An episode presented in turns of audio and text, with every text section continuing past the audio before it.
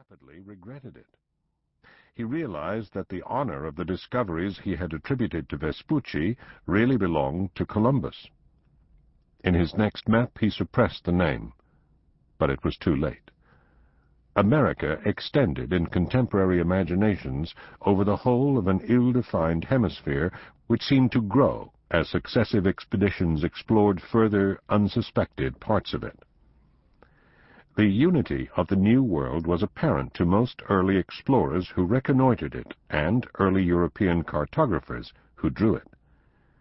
Some of them, at first, split it into two with a very narrow strait. Others showed the New World as what we think of today as South America, while representing North America as a promontory of Asia. But the convention of showing the whole hemisphere as a single large landmass was well established in the second decade of the sixteenth century. This is an odder, more intriguing fact than it may at first seem, since it was easier in the years when the idea of America was first introduced to European minds to deny the hemisphere altogether, dismissing the claim that it existed as fraud or delusion, or to classify it as part of Asia. European geographers in antiquity and the Middle Ages speculated about the existence of an unexplored landmass in the unfrequented recesses of the Western Ocean but belief in it was a minority indulgence, derided by skeptics.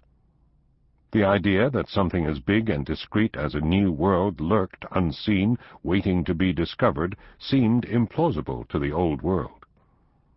Even writers of the medieval equivalent of science fiction, romances of seaborne chivalry, generally preferred to speckle the Atlantic with islands as settings for their heroes' adventures.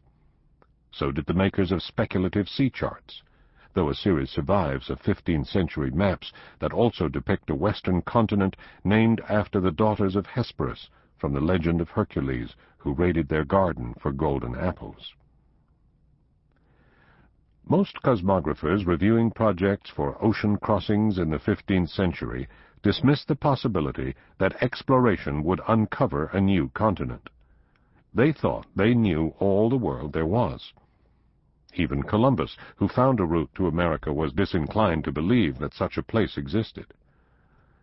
Though his geographical notions were mercurial, and he was inclined to change his mind according to the fancies and prejudices of his audience, he generally favored the view that the world was too small to accommodate an unknown hemisphere the new world he claimed to have discovered was, in his own estimation, really just a new part of the old one, the easternmost extremities of Eurasia, the Indies that the ancients had labored to reach.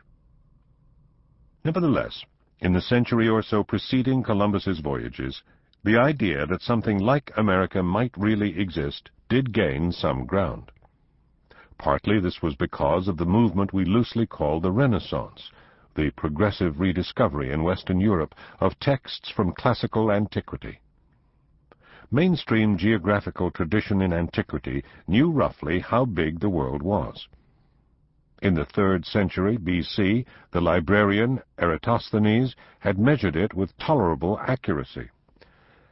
He proposed a value of about 25,000 miles at the equator, in modern terms, using a mixture of trigonometry, which was infallible, and measurement, which was open to quibble.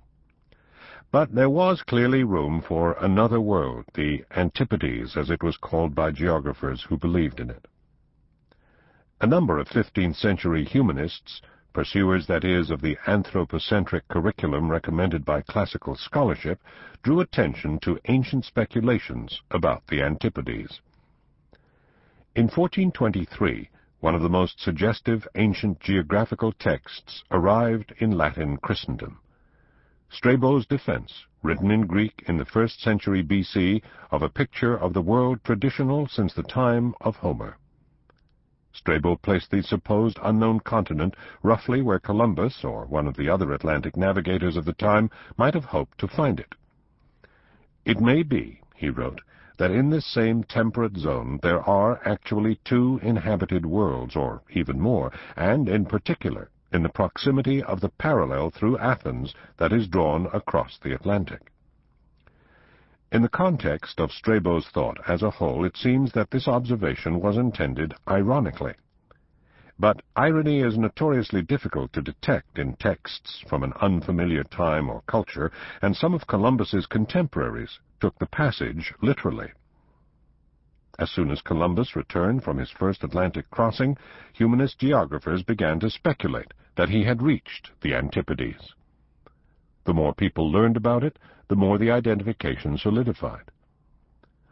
The parts of the American mainland and islands, despite their vastness and their multitudinous diversity, fused into one. Yet from another point of view it was a mistake to think of America as one.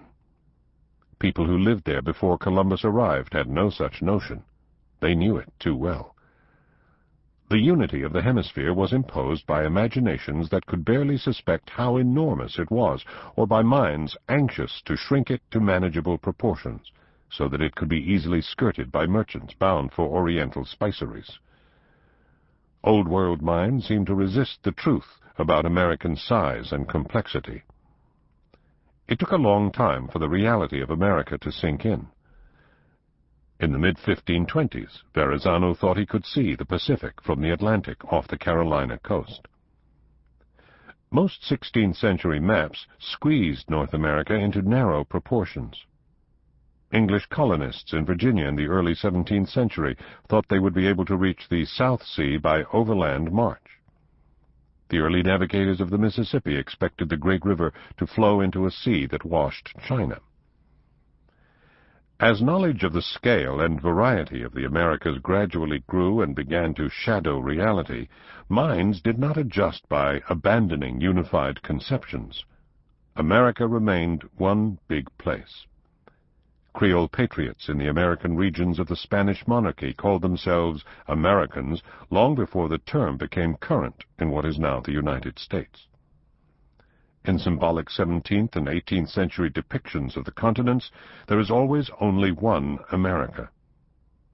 The 18th century dispute of the New World, a long-running debate among intellectuals about how to classify America and its products, was conducted largely in terms of hemisphere-wide generalizations.